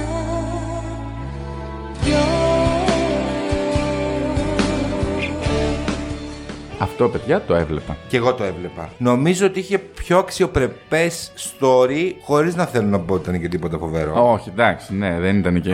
Αλλά το story ήταν λίγο καλύτερο. Ήτανε, μου άρεσε και αυτή η τύπησα πάρα πολύ. Ήταν και εκεί πιο καινούριο, πιο καλογυρισμένο. Αυτή ήταν λαμουνή. Ήταν πάρα πολύ ωραία. Είχε λάβει μέρος και στα καλλιστήρια Miss Βενεζουέλα. Μη Βενεζουέλα. Είχε βγει. Ναι, είχε λάβει μέρος, διάβασα τώρα, δεν ξέρω αν βγήκε κιόλας. Ήταν σίγουρα μοντέλο. Πολύ όμορφη, η οποία έχει γίνει τώρα σαν χαμό το κερατό μου από τις Γάμισε πλαστικές. τα. Κρίμα. Γάμισε. Κρίμα. Μιλάμε για την Γκαμπριέλα Σπάνικ ή το. Να πούμε όλο το όνομα, γι' αυτό το λέμε σε όλες. Είναι η Γκαμπριέλα Έλενα Σπάνικ Κουτρέρα. Ό,τι να είναι. Δεν μπερδεύονται. Αλήθεια, και εγώ αυτό λέω. Ε, Εμένα ξέρεις ποια είναι η απορία μου. Παίρνει, ας πούμε, το Σπάνικ από τον μπαμπά, το επίθετο λέμε τώρα έτσι, και το Ουτρέρα από τη μαμά. Τα υπόλοιπα. Είναι τα μικρά ονόματα, ρε παιδί μου. Ναι. Παίρνει και των δυο γιαγιάδων, ας πούμε. Σου λέω. Ναι, εγώ. οκ. Έτσι. Και πάει τώρα η Γκαμπριέλα Έλενα Σπάνι Κουτρέρα και παντρεύεται τον Χωσέ Αρμάντο Ντελαπάρτον ε, Παρτέρα και κάνουν ένα παιδί. Το παιδί πιανού τα ονόματα θα πάρει. Φαντάσου, Φαντάζομαι τι γίνεται εκεί με τις πεδερέ. φαντάσου να πάει στα κέπ να στήσει μία.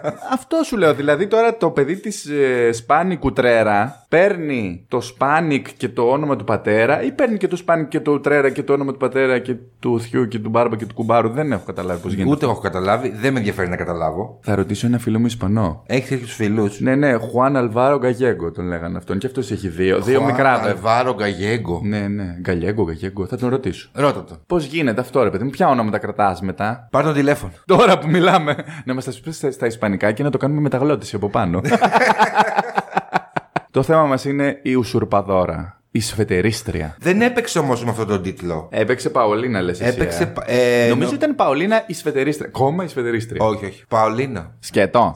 Τέλος Όπως πάντων. και η Μαρία, έπαιξε Μαρία. Μαρία, όλα αυτά να πούμε παίξανε στον Α, έτσι. Στον Α, στον Α. Έκανε καριέρα ο Α για πολλά χρόνια με αυτά τα. Τέλη serial. δεκαετίας 90. Έτσι. Λοιπόν, η Σουρπαδόρα ήταν η ίδια ηθοποιός. Ήταν η Πάολα και η Παολίνα, οι οποίες μοιάζαν σαν δύο σταγόνες νερό, παρότι δεν ήταν, λέει, αδερφές ή δίδυμες ή κάτι τέτοιο. Ήταν. Α, ήτανε. Ήταν αδερφές. Το Αδε- είπε η μάνα πριν πεθάνει. Α, ήταν Που τη λέγανε τέλει. Πόλα. Πο- Η Πόλα που γίνει στην Πάολα και την Παολίνα. Μπράβο. Α, πρωτότυπο. Μπράβο. Τέλος πάντων, δεν το θυμάμαι αυτό. Ανατριχιαστική λεπτομέρεια. Ναι, ναι, ναι. Και η Πάολα ήταν η κακιά. Αυτή με το κοντό το καρέ. Η καλή ήταν με το μακρύ το μαλλί. Μπράβο. Πάντα δεν Μετά τα ξέρω, κόψανε, τα- δεν ξέρω γιατί η Παρθενόπη έχει πιο μακριά μαλλιά πάντα. Έτσι ήταν και στο σχολείο. Και στη Μαρία Λαντελμπάριο είδες. Η Μαρία είχε μέχρι τον κόλο το μαλλί. Η, η, ουσουρπα... η άλλη, πώ τη λέγανε. Ναι, Όλο γιατί- την ξεχνάω. Η γιατί πήγε- κακιά Γιατί είχε πήγαινε κοντό. κομμωτήριο. Πιο συχνά Α, πήγαινε κομμωτήριο. Πήγαινε είναι πιο όλοι- ήτανε- περιποιημένη. Ήταν φτωχάντζα η άλλη. Μπράβο, δεν κουρευόταν οι άλλοι. Σωστό, έχεις Ακούρευτη. δίκιο. Έχεις δίκιο. Βρωμιάρα. Βρωμιά, κουρελιάρα. Τέλος πάντων, η Πάολα λοιπόν, κάποια στιγμή εκεί που είναι σε ένα μπαρ, πηγαίνει στην τουαλέτα. Αυτό το θυμάμαι πολύ καλά γιατί ήταν και η τίτλη αρχής ναι, ουσιαστικά. ναι, ναι, ναι, ναι, ναι, ναι. Ε, και βλέπει τον εαυτό της ουσιαστικά ε, ντυμένο καθαρίστρια. Μεγάλη καριόλα η Πάολα. Ε, Ήταν, αλλά ωραία, το παίζει ωραία όμως. Μεγάλη, μεγάλο καρακατσουλιό. Αυτή λοιπόν είχε παντρευτεί τον πλούσιο Λουίς Φερνάντο. Κάρλος Ντανιέλ. Κάρλος Κάρλος Ντανιέλ. Ντανιέλ. Κάρλος Ντανιέλ τον λέγανε εκεί. Ναι, ναι. Και είχε πάει στο σπίτι του, όμως αυτός είχε και δύο παιδιά. Είχε και τη μάνα του που ήταν να μην πω κιόλας και αυτή σάγαμε το κερατό μου. Και δεν μπορούσε, δεν παίρναγε καλά. Οπότε σου λέει τι θα κάνω. Για τα λεφτά τον είχε. Ε, ναι, για τα λεφτά τον είχε. Καλά έκανε το κορίτσι. Καλά περνούσε αυτή. Εγώ τη γούσταρα να Είχε σου την αλήθεια. ξεπατωθεί, παιδί μου. Όλο το Μεξικό είχε πάρει. Πάλι τα ίδια, πάλι τα ίδια. Μα να λέμε τα ονόματα με το όνομά τους. Διαφορετικά θα βγαίναμε στην τηλεόραση. Έτσι. να λέγαμε όλο ψέματα. Μπράβο. Όπου θα μας δίνουν στο τέλος, να ξέρεις. Τέλος πάντων, και με μια παγαμποντιά, ότι και καλά της έκλεψε ένα βραχιόλι, κάτι τέτοιο πάλι, πάλι τα βραχιόλια, την ανάγκασε να πάρει τη θέση της. Τη το είχε προτείνει, ρε παιδί μου, απλά δεν δέχτηκε η Παολίνα. Μπορώ να σου εγγυηθώ πως δεν θα βλάψεις κανέναν. Και μόνο το γεγονός που θα πάρω τη θέση σας είναι ανήθικο. Είμαι τίμια, κυρία. Η τιμιότητα είναι κάτι πολύ ελαστικό και συμβατικό, αγαπητή μου. Όχι για μένα, κυρία. Για μένα η τιμιότητα είναι κάτι πολύ σημαντικό. Και αναγκαστικά μετά της έκανε την πουστιά με το βραχιόλι για να, για να την εκβιάσει. Είδατε τι ωραία που τα λέω εγώ και μετά αυτός λέει Πουστιά, γαμιέται, ξεπατώθηκε και τέτοια. Τέλος πάντων. Δεν ξέρω τι να πεις. μιλάω. Ναι, ναι, σε ξέρω, από αυτούς είσαι. Άκου να δεις κάτι, ήρθα εδώ πέρα για να είμαι με αυτός μου. Λοιπόν, και με αυτόν τον τρόπο τέλος πάντων η Παολίνα, η φτωχιά πλην τίμια, αναγκάζεται να ζήσει στην έπαυλη με όλες τις ανέσεις και τα πουπουλένια στρώματα. Γιατί αυτό δεν το λέμε ποτέ σε αυτές τις σειρές. Μια χαρά περνούσε. Τέλος πάντων. Τέλος πάντων τώρα. Όπως μου είπες, εσύ ήταν και παρθένα το κορίτσι και φοβόταν μην την πάρει χαμπάρι ο άλλος. Σαν ε, να εξηγήσουμε ότι σαν σύζυγος του Κάρλος Δανιέλ έπρεπε και να του κάθεται. Ε, ήταν στα καθήκοντά της. Αυτή από. Ακριβώς. Αυτή από ό,τι γύρισε, που γύρισε μετά η σφετερίστρια και πήρε τη θέση της, δεν του καθότανε γιατί θα καταλάβαινε ότι ήταν παρθένα. Ε, με τα πολλά αποκαλύπτεται ποια είναι η σφετερίστρια, η ουσουρπαδόρα, Αλλά έχουν καψουρευτεί εντωμεταξύ. Τι θέλει ο άλλος, γιατί σου λέει, βλέπει ότι ξαφνικά αυτή ενδιαφέρεται για τα παιδιά του, τα παιδιά του την Βέβαια. αγαπάνε. Τέλος πάντων, ε, η Ουσουρπαδόρα εμένα μου άρεσε πάρα πολύ, γιατί μου άρεσε και πάρα πολύ το τραγούδι. Ήτανε τρελό χιτάκι. Ισχύει, ισχύει. Παρότι το κουπλέ ήταν λίγο ύπνο, αλλά μετά έδινε. Έδινε το πόνο. «Λα Ουσουρπαδόρα. Η Ουσουρπαδόρα λέει που ε, περιμένει τον ε, έρωτα. Λέει ο στίχος. Α, Η σφετερίστρια ελπίζει τον έρωτά σου. αυτά είναι. Αυτό ήταν λοιπόν και η σειρά αυτή. Ε, είναι η μόνη σειρά που έχω παρακολουθήσει ολόκληρη. Και εγώ την νομίζω. είχα δει αυτή. Θυμάμαι πάρα πολύ καλά που έφυγε άλλη με τη Μερσέντα από τον κρεμό. Και γεια σας, μην την είδατε, μην την απαντήσατε, την πάω όλα ξανά. Η οποία σειρά, ε, συγγνώμη που σε διακόπτω, επέστρεψε, μόλις τελείωσε, μετά Στο από καπάκι. ένα χρόνο Ναι. έγινε και μια τηλετενία. Ναι, ναι, ναι. Λαουσουρπαδόρα, μη σάλια σμπλουλου, κάτι. πούτες Ναι, μπλε. τύπου, τι, τι συνέβη με την Ουσουρπαδόρα ήταν ο τίτλος, ας ναι, το πούμε η έτσι. Ναι, οποία δεν έπαιξε στην Ελλάδα. Υπάρχει κάποιο στο YouTube νομίζω. Είναι γύρω- Ε, περίπου δύο ώρες και δείχνει τι συνέβη ένα χρόνο μετά αφού μ, το ζευγάρι ήταν μαζί και ευτυχισμένο και δεν υπήρχε βλέμμα Ναι, ναι, και κακιά. κάτι έπαιξε. Τώρα δεν ξέρω τι συνέβη ακριβώς. Αυτό ήταν πάντως. Μάλιστα. Εντάξει τώρα, υπάρχουν πάρα πολλές σειρές τώρα που παίξαν εκείνη την επε- την περίοδο. Δεν μπορούμε να τις πούμε όλες. Εμείς είπαμε τρεις, τέσσερις, πόσες είπαμε. Ναι, ναι, ναι. Ε, που εντάξει, τις ψιλοβλέπαμε. Και που ήταν και οι πιο επιτυχημένες όχι μόνο στην Ελλάδα αλλά και παγκοσμίως. Δηλαδή οι Τρεις Μαρίες είναι το φαινόμενο που λέγαμε. Το φαινόμενο Τρεις Μαρίες. Με την ε, Ταλία. Εντάξει, ας εμείς πούμε. έχουμε δει τις δύο. Ε, μας, ε, μας λείπει τρίτη. Μας λείπει η τρίτη. Μεγάλο πλήγμα. Και η Ουσουρπαδόρα διαβάζω ότι είχε, πώς το λένε, δοθεί, είχαν δοθεί τα δικαιώματα σε 125 χώρες αντίστοιχα, είχε μεταγλωτιστεί σε 25 γλώσσες, ήταν πια πολύ μεγάλη επιτυχία αντίστοιχα. Βέβαια θα πρέπει να πούμε ότι παίξανε μετά οι εφηβικές, που ήταν οι πεταλούδες ελεύθερες πετούν. Αυτά τα παίζει το Star Ναι. για ε, ανταγωνισμό. που ήταν λίγο. Γιατί το Star πάντα φλέρταρε με το παιδικό εφηβικό. Ε, Ποιες άλλες ήταν, ε, το Τσικιτίτα που είπαμε και πριν στην ΕΡΤ, ήταν κάποιες που ήταν λίγο πιο teen σειρές. Εγώ θυμάμαι και ένα συλλευτερή το Έλεν. Α, το γαλλικό λες εσύ. Αυτό ήταν ωραίο. Ωραίο ήταν αυτό. Εγώ σου ξαναείπα γιατί το συζητάγαμε πριν, νόμιζα ότι και αυτό ήταν μεταγλωτισμένο, αλλά δεν είμαι βέβαιος. Μπορεί να ήταν με υπότιτλους Δεν τελικά. θυμάμαι. Ήταν πάρα πολύ ωραίο το τραγουδάκι. Ωραίο, ωραίο, ωραίο, Hélène, ωραίο. Και γύρει και je επιτυχία αυτά. m'appelle Αυτό. Hélène, je suis une fille. Comme- Έτσι όπως- Ηρέμησε. Έτσι όπως με κοιτάς, εγώ τρομάξα. Μα είναι δυνατόν. Εκεί που μιλάμε, αρχίζεις και τραγουδάς. Αφού είναι ωραίο αυτό το τραγουδάκι και την Ισουρπαδόρα θα την τραγουδούσα, αλλά θέλει έτσι ένα κρεσέντο και δεν μπορώ τώρα, ντρέπομαι. Και τη βύση το καινούργιο είναι ωραίο, δεν μπορώ να αφήνεις να το πω. Υπάρχει λογοκρισία. Είναι πάρα πολλές σειρές. Σίγουρα θα θυμηθείτε κι εσείς κάποιες άλλες. Γράψτε μας ε, αν έχετε κάποια άλλη πιο ναι, αγαπημένη. ναι, ναι, γράψτε να την ψάξουμε. Και τώρα θα περάσουμε σε ένα άλλο κεφάλαιο. Το οποίο είναι το επόμενο βήμα στις τηλενουβέλες.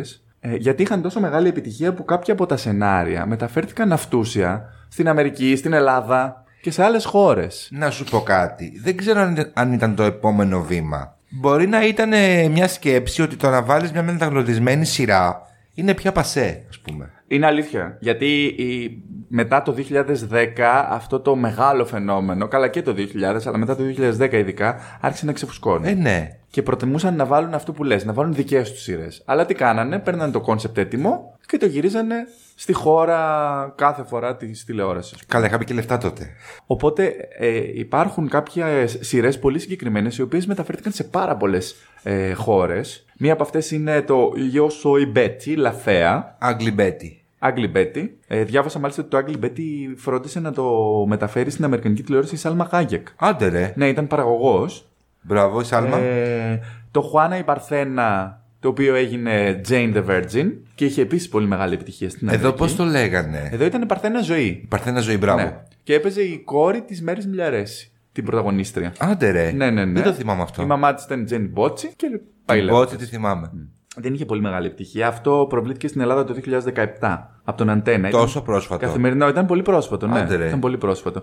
Και το Ugly Betty, το αγγλικό ή το Juana η Παρθένα που έπαιξε και αυτό, αυτούσιο, το μεξικάνικο στην Ναι, Ελλάδα. ναι, έπαιξε, έπαιξε. Έγινε Μαρία η Άσχημη, όπως όλοι ξέρετε. Αυτό ήταν πάρα πολύ πετυχημένο. Σε τηλεθέαση εννοώ. Δεν μου άρεσε, ρε Λευτέρη. Καλά, δεν τρελάθηκα, αλλά το έβλεπα. Δεν μου άρεσε καθόλου. Το καθόλου. έβλεπα.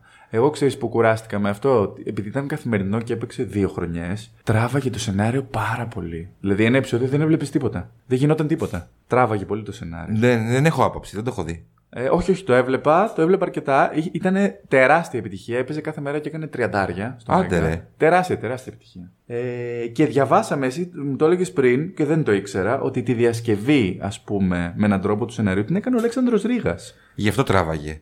Μπορεί, μπορεί, μπορεί, μπορεί. δεν, είναι, ε, δεν είναι τίποτα απίθανο. Αυτές είναι οι τρεις πιο προβεβλημένες σειρές που μεταφέρθηκαν στις άλλες χώρες, δηλαδή ξαναγυρίστηκαν. Και από εκεί και πέρα άρχισε λίγο η κατηφόρα. Για τις Καλύτερα. τηλενοβέλες. Καλύτερα, καλύτερα. Καλύτερα λες. Είναι cult. Εγώ θα ξαναπώ ότι είπαμε και την προηγούμενη φορά ότι όλα τα πράγματα πρέπει να τα βλέπεις στη διάστασή τους. Κάτι προσέφερε και αυτό. Ναι, μωρέ, εντάξει τώρα. και Εννοώ εγώ- από το να βλέπουμε συνέχεια Αμερικάνικες σειρές, δεν πειράζει, ας βλέπουμε και κάτι άλλο. Ναι, εντάξει, δεν είπα εγώ κάτι. Ναι. Δηλαδή, οκ. Εγώ σου είπα τώρα αυτά τα σενάρια έτσι όπως μου τα είπες εγώ έφρυξα, είδες. Που το συζητάγαμε πριν. Ε, εντά- άλλο να στο λέω και άλλο να το βλέπεις. Ω, αυτό το φαντάζομαι. ε, επειδή έψαξα πάρα πολύ για τις τηλενοβέλες, γιατί μου άρεσε πάρα πολύ όλο αυτό το story. Έχει πάρα πολύ ιστορία και είναι πολύ δεμένο με τις χώρες αυτές. Ε, είδα ότι προσπάθησαν λοιπόν οι άνθρωποι αυτοί να αναβαπτίσουν το είδος, να το κάνουν λίγο πιο σοβαρό, πιο ενδιαφέρον, πιο εις βάθος, να μην είναι παραμύθι. Και δημιουργήθηκε ένα είδος που το ονόμασαν millennial τηλενουβέλα. δεν έχουμε δει καμία από αυτές. Εγώ έχω δει. Εσύ έχεις δει, Έχω μου το δει στο είπες. Netflix. ε, Υπάρχουν πάρα πολλές. Αν πατήσετε μεξικάνικες σειρές στο Netflix θα δείτε πάρα πολλές. Δεν θυμίζουν σε τίποτα τη Μαρία της γειτονιάς. Με εντριγκάρει να δω, να σου πω την αλήθεια. Πρέπει Θέλω να, το δω. δεις. Πρέπει να το Θέλω δεις. δω. Δηλαδή, εγώ που είδα το σπίτι των λουδιών που παίζει η αγαπημένη μου. Πια, Αντώνη μου. Η Βερόνικα Κάστρο. Ναι. Μας έχεις βγάλει, μας έχεις βγάλει την Παναγία με τη Βερόνικα Κάστρο, ρε φίλε. Ποια ήταν αυτή που Ε, ήταν. είναι μεγάλη στα ρούμπα τώρα. Είναι μεγάλη στα ρούμπα. Τέλος πάντων, σε αυτό παίζει η Βερόνικα Κάστρο. Έχει ένα σενάριο πολύ πιο σκοτεινό. Έχει και λίγο κωμικό στοιχείο. Έχει πάρα πολλές σκηνές που δεν θα φανταζόσουν ποτέ ότι θα δεις σε μια τηλενουβέλα. Σε επίπεδο σεξ, σε επίπεδο στοιχομηθείας, σε επίπεδο σενάριου. Θα το δω, θα το δω. Είναι ενδιαφέρον, είναι ενδιαφέρον. Θα το δω. Εντάξει, δεν σας λέω ότι είναι για Όσκαρ, αλλά είναι ωραία σειρά. Είναι ωραία ρε σειρά, τη παιδί μου, βλέπεις σιγά. πολύ ευχάριστα. Και υπάρχουν και άλλες σειρές που θα βρείτε στο, στο Netflix κυρίως, που εμπίπτουν σε αυτό το είδος του millennial τηλενουβέλα. Το Control Z έχω δει, ας πούμε, που είναι εφηβική σειρά. Είναι ε, μεξικάνικη. Μμμ. Και έχει να κάνει λίγο με ίντριγκα και δολοφονίες και μ, ένας hacker που βγάζει τα μυστικά και τα άπλυτα όλων των ε, μαθητών στη Α, καλά, χώρα. βαρέθηκα. Και τα λοιπά και τα λοιπά. Είναι ωραίο, είναι ωραίο. Και αυτό- Και αυτό το έχω δει, μου άρεσε. Εντάξει. Γενικά ο σκοπός ήταν να προσεγγίσουν τα πιο νέα κοινά και ήξεραν ότι τα πιο νέα κοινά δεν θα τα προσεγγίσουν με τα παραμύθια της ταχτοπούτας. Καλά, προφανώς. Τι ωραία που ήταν. Ωραία δεν ήταν. ε? Ωραία. Πόσα πράγματα είπαμε, Παναγία μου πάλι. Εγώ σου ξαναλέω και δεν το λέω με καμία διάθεση και καλά. Δεν μπορούσα να τις δω. Τη Ιταλία, τις σειρές δεν μου αρέσανε. Θεωρώ θα κόλλαγες. Εγώ όπως σε ξέρω, Ναι. θα κόλλαγες. Τύπο αυτό που καίγεσαι. ε. Ναι, ναι, ναι, ναι, θα κόλλαγε. Μπορεί, μπορεί, δεν το αποκλείω. Την Ισουρπαδρό την έβλεπα, μου άρεσε. Μου άρεσε. Εν τω μεταξύ, το συζητούσαμε και πριν και αυτό ε, στο meeting. Θυμάμαι ότι προς το τέλος της Μαρίας της γειτονιάς, ο Α αποφάσισε να τι βάλει σε ζώνη υψηλής τηλεθέασης. Δηλαδή παίξανε 9 το βράδυ. Ναι, ναι. Το ίδιο συνέβη και στην πρώτη τους μετάδοση. Δηλαδή στο Μεξικό είχαν ξεκινήσει και αυτές να είναι τύπου απογευματινές και επειδή είχαν τόσο μεγάλη επιτυχία. Αλήθεια. Μεταφέρθηκαν ε, στην prime time. Μπράβο. Ήταν μεγάλο κεφάλαιο. Και αυτό που λέγαμε πάλι στο meeting, θα το αναφέρουμε 100.000 φορέ αυτό το επεισόδιο, είναι ότι η δεκαετία του 90 είχε και μία στροφή προς το Latin γενικά. Ναι. Και μουσικά. Δηλαδή, Τζέι Λό, Ρίκι Μάρτιν. Ε, Ενρικέ Ιγκλέσιας της τρελής γινόταν. Χαμός. Ήταν πολύ μεγάλη star, ήταν πολύ μεγάλη μόδα να κάνουμε μια σύνθεση της pop με τη Latin, να υπάρχουν τραγούδια που είναι σε τέτοιους ρυθμούς. Η Σακύρα, λίγο αργότερα βέβαια η Σακύρα. Όλοι αυτοί είχαν μια τέτοια λογική. Υπήρξε μια στροφή λοιπόν προς το Latin γενικότερα, η οποία ήταν πολύ ωραία κατά την άποψή μου. Ναι, μια χαρά ήταν. Μια χαρά ήταν. Δηλαδή, νομίζω ότι ταιριάζει και πιο πολύ στην ιδιοσυγκρασία μας αυτή η μουσική, αυτό το αλέγκρο, το tempo. Μας μας Ναι, ταιριάζει ισχύει, κάπως. Ισχύει, ισχύει, ισχύει. Εγώ είμαι και από την Πάτρα, με το Ναι. καρναβάλι. Όντως. Μόνο λάτι. Θα πάμε στη βίλα σου στο Ρίο, Αντώνη. Πάμε στη βίλα μου στο Ρίο. Και σε αυτή τη λογική λοιπόν ήταν όλος ο κόσμος χόρευε λίγο παραπάνω σάμπα. Χωρίς να ξέρουμε. Χωρίς να ξέρουμε, ναι. Αυτό ήταν λοιπόν το επεισόδιο. Ελπίζουμε να σας άρεσε. Είπαμε πολλά, υπάρχουν πολλά περισσότερα ακόμα να πεις για το συγκεκριμένο θέμα. Άμα κάτσουμε να μιλάμε, εντάξει. Θέλουμε και τη δική σας τη γνώμη, μην τα ξαναλέμε. Στείλτε μας τα μηνύματά σας, πείτε μας τη γνώμη σας, πώς σας φάνηκε, τι πράγματα θα θέλατε να ακούσετε στα επόμενα επεισόδια. Να μπείτε στο Spotify, να πατήσετε το κουδουνάκι, έτσι ώστε όταν ανεβαίνει το επεισόδιο να σας έρχεται ειδοποίηση. Να πω εγώ εδώ ότι δεν χρειάζεται να έχετε premium συνδρομή, μην το φοβηθείτε. Αυτά είχαμε να σας πούμε λοιπόν. Θα σας περιμένουμε την επόμενη εβδομάδα με ένα ακόμα θέμα από τη δεκαετία του 90. Σας αρέσει πάρα πολύ το επόμενο θέμα, θα γίνει χαμός. Χαμός θα γίνει έτσι κι αλλιώς, είμαστε σίγουροι. Ευχαριστούμε πάρα πολύ ξανά που μας ακούτε. Ευχαριστούμε από τα βάθη της καρδιάς μας. Όλες αυτές τις πόλεις, όλους αυτούς τους ανθρώπους. Χωρίς να μας ξέρουν, μαλάκα μας ακούνε, δεν είναι γνωστοί μας. Ε, ναι, ξέρεις εσύ κανέναν που να είναι από την Μπέλα. Όχι. Ορίστε, ούτε εγώ. Εντάξει. Φιλιά στην Μπέλα. Μεγάλη απόδειξη εντωμεταξύ δώσαμε τώρα. Όπως και να έχει ευχαριστούμε πάρα πολύ, πραγματικά είναι συγκινητικό και πάρα πολύ ωραίο. και άμα θέλετε, στείλτε μας και ένα μήνυμα, πάμε να πιούμε κανένα ποτό. Τι λέμε σο. Όχι καλέ, εδώ στην Αθήνα. Α, είπα κι εγώ. Εντάξει, ναι, ναι, στείλτε μας, να πάμε για ποτάκια. Γεια σας. Γεια. Quise cortar las dos.